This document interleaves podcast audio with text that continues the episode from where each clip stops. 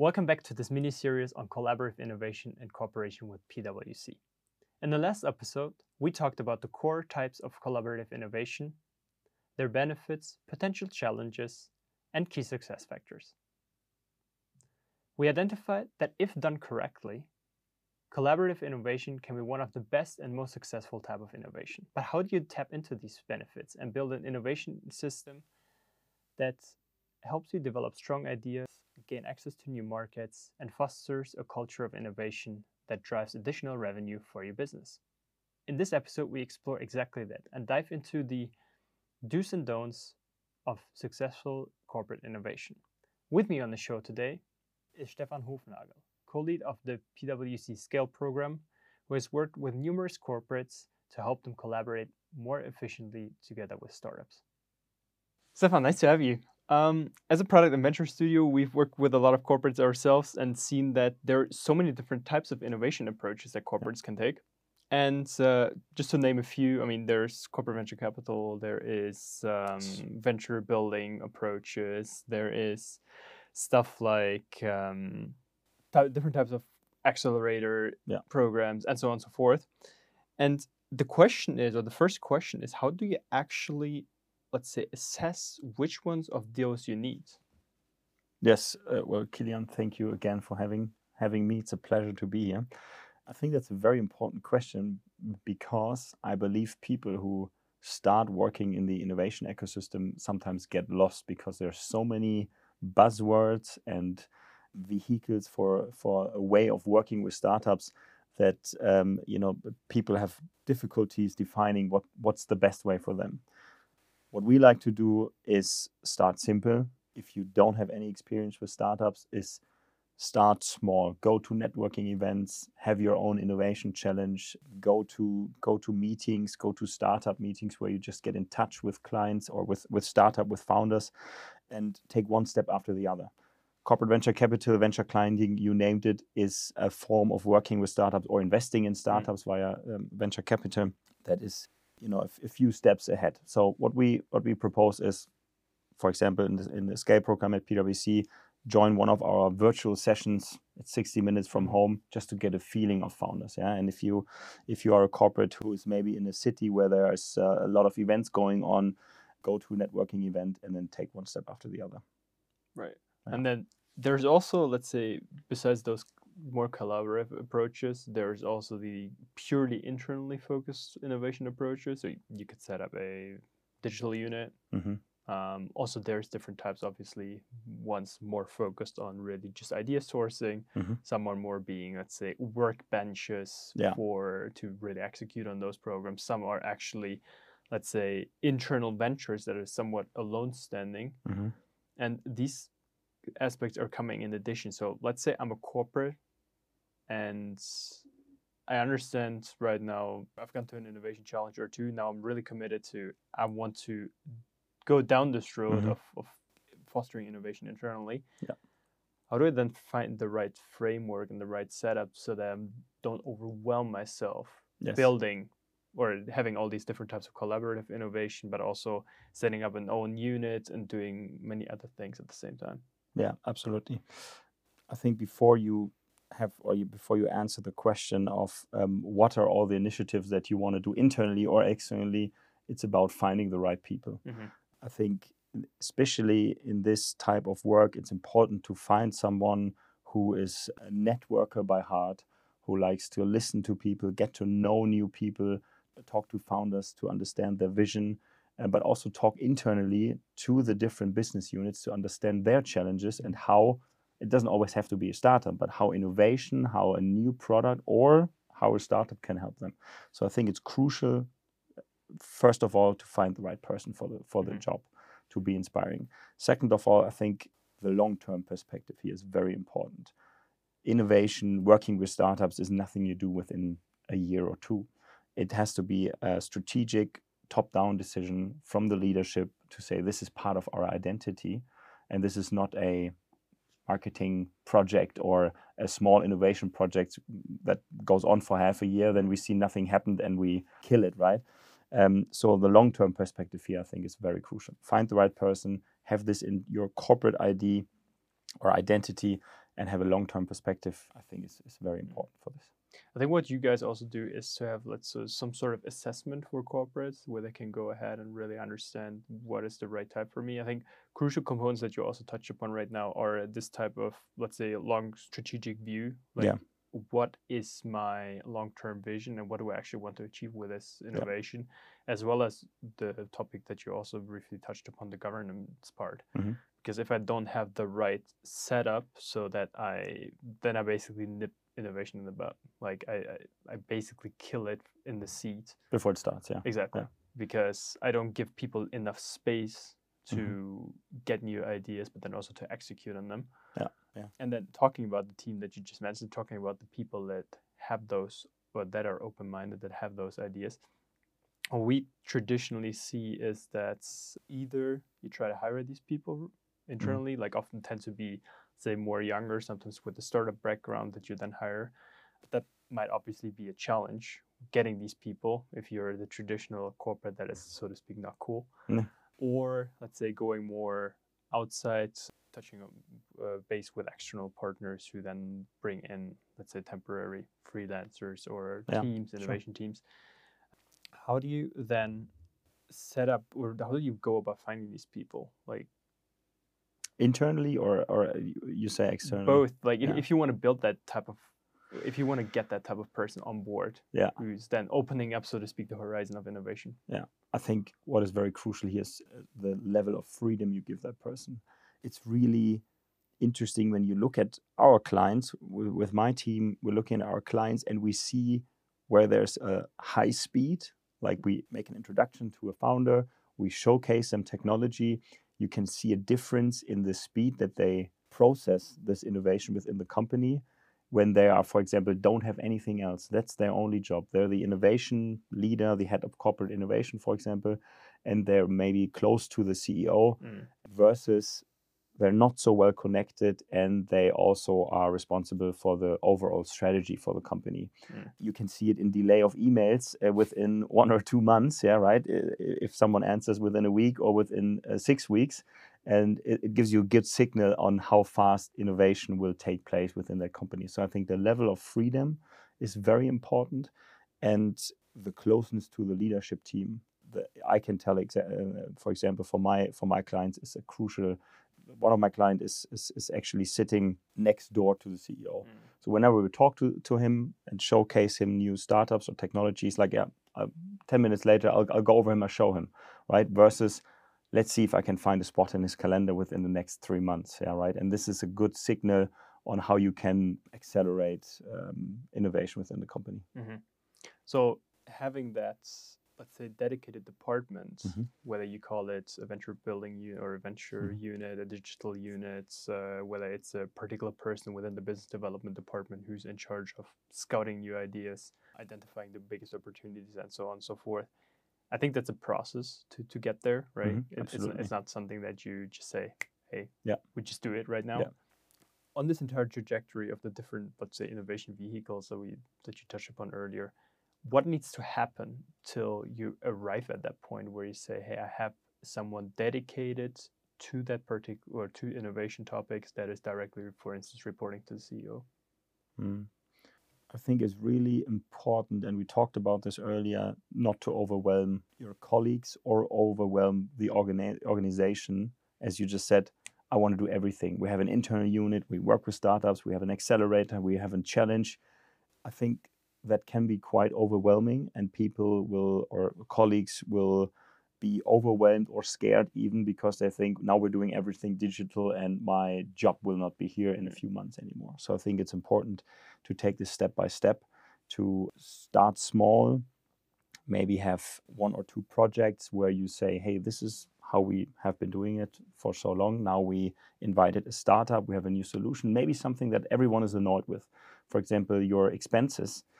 Some companies, you still have to use a fax uh, to, to do Mm. this or an Excel sheet and then have it signed in person, right?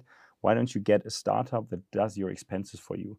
Because everyone is annoyed at that and it will probably not cost any jobs and p- people will be more open. And you solve small problems that everyone is annoyed with. So, so the company is more open to okay, what's next? What can we do next? And then you can have okay, let's do an innovation challenge. Let, let's take two or three challenges that we have right now and ask startups to come in. Mm-hmm. And then next, okay, we found a startup that we like uh, regarding venture clienting. Let's buy his product.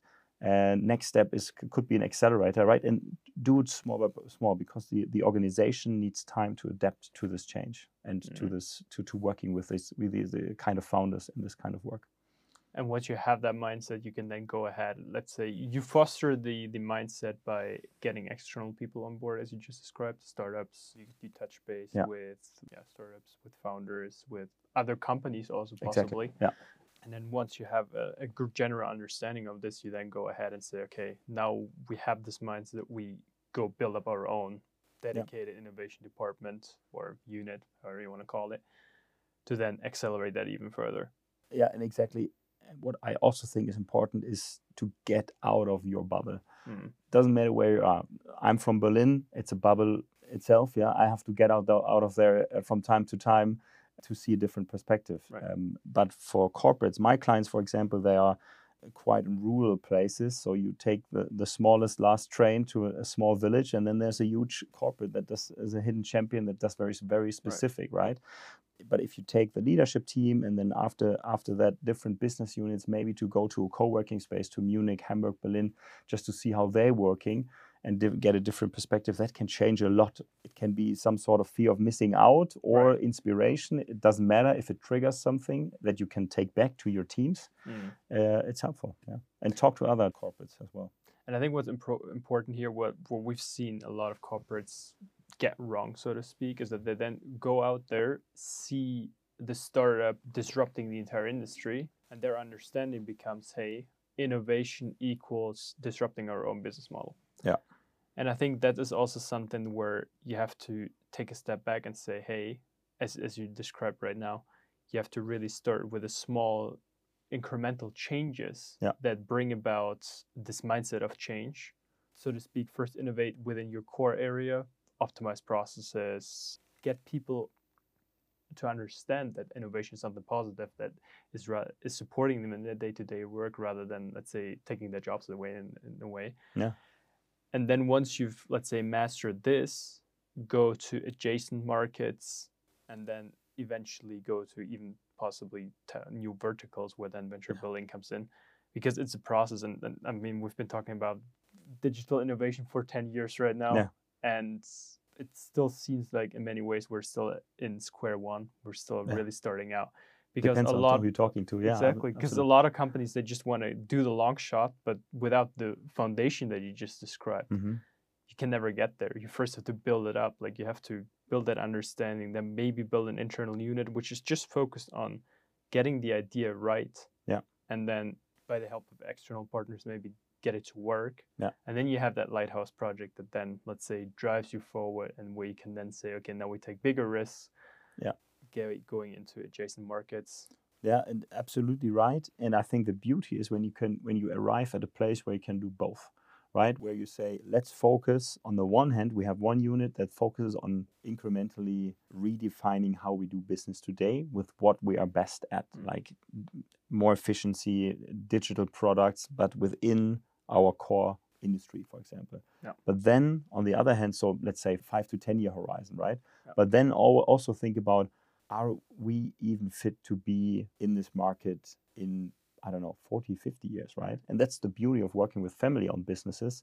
They have just by definition a bit more long term view on their corporate than maybe you know the ceo who's been appointed. And the beauty is that they look at both things. They look at how can we mm. do what we do today better and how do we have to change to be relevant in 40 50 years. No. and maybe that means having a total different set of clients in 40 50 years Absolutely. right it's uh, it's uh, i think very fascinating and i think what you touched upon and what you or what you alluded to is this let's say innovation portfolio theory in a mm-hmm. way where you say hey i, I focus 70% of my uh, yeah, right. focus mm-hmm. on the incremental innovation so to speak yeah. in my market then 20% a bit outside of the box like maybe in the adjacent market and the 10% are the long shots yeah from your experience, how can companies also balance that?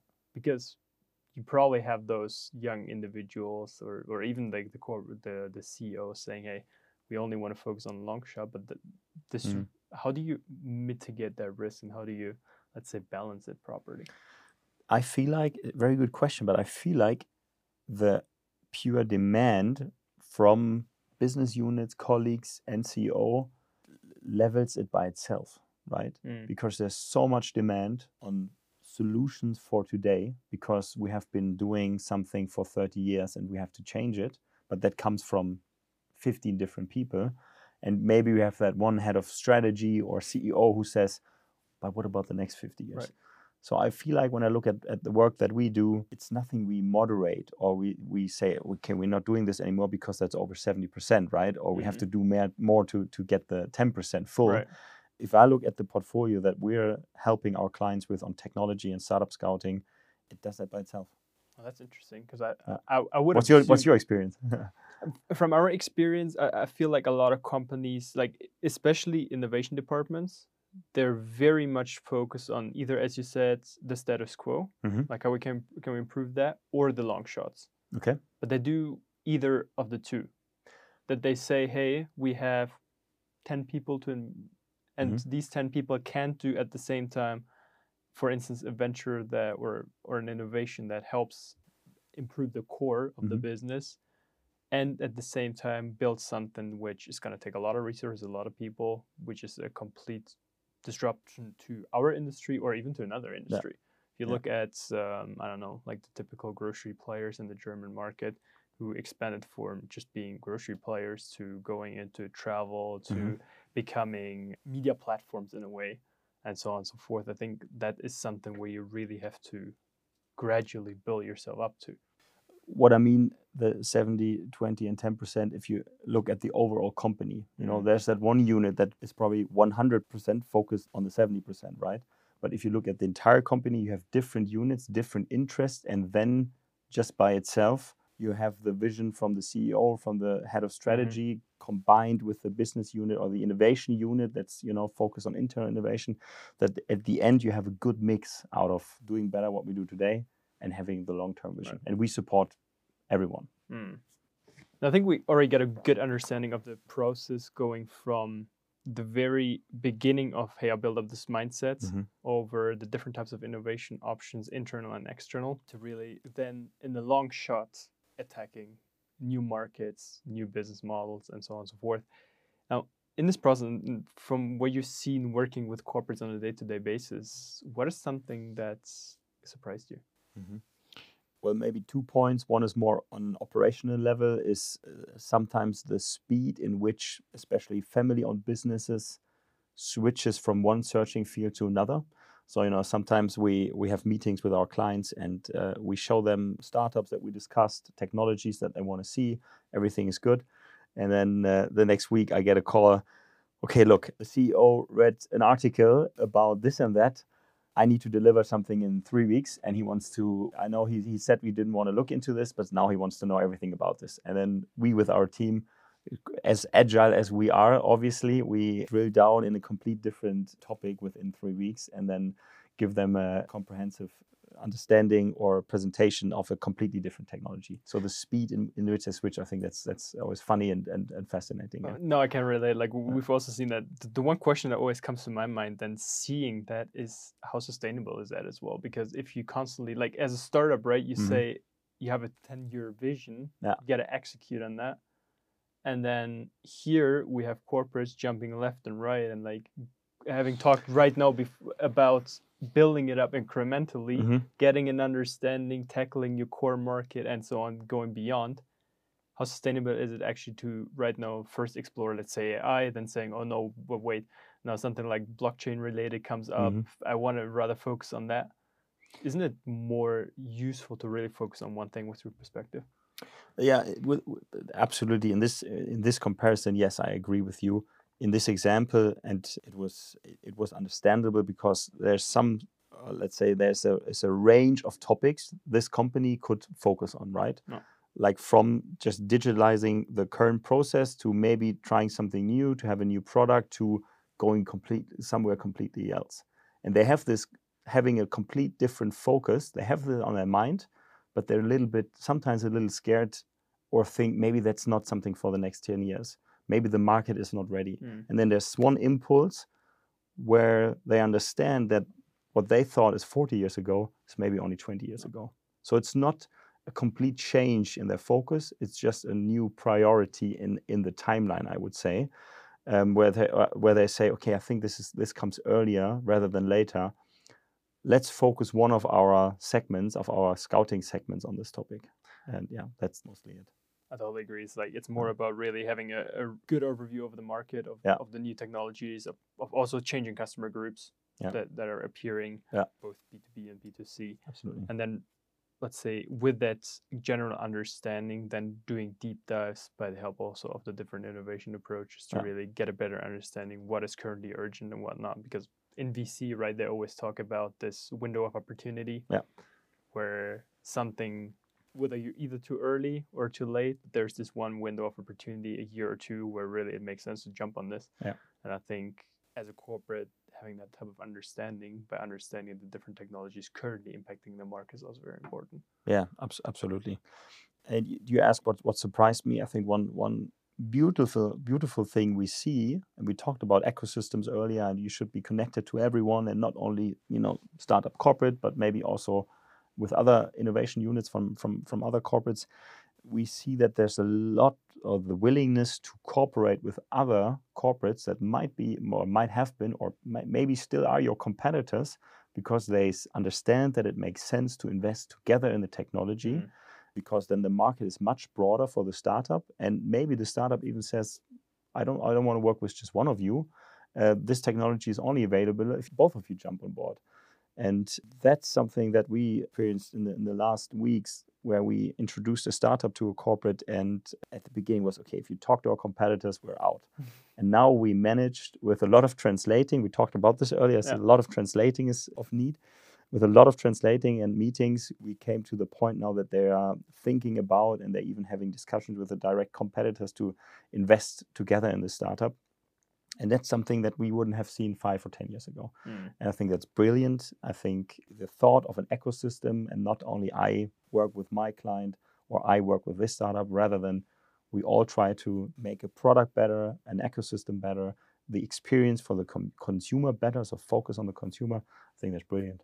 Now forging alliances. Yes, absolutely. Yeah. Now, summing this up, what would you say in terms of corporate innovation succeeding along the journey are the key factors Yeah. that a corporate needs to nail? okay, if you, if you if you have to narrow it down, we discussed it earlier, but if you have to narrow it down, I think it is the long-term perspective. This is nothing for one year or half a year. This is something that has to be deeply integrated in your identity. Having the right people, networker, people who are really enthusiastic about this topic, who want to do that because they like working with innovation startups, not because someone tells them to.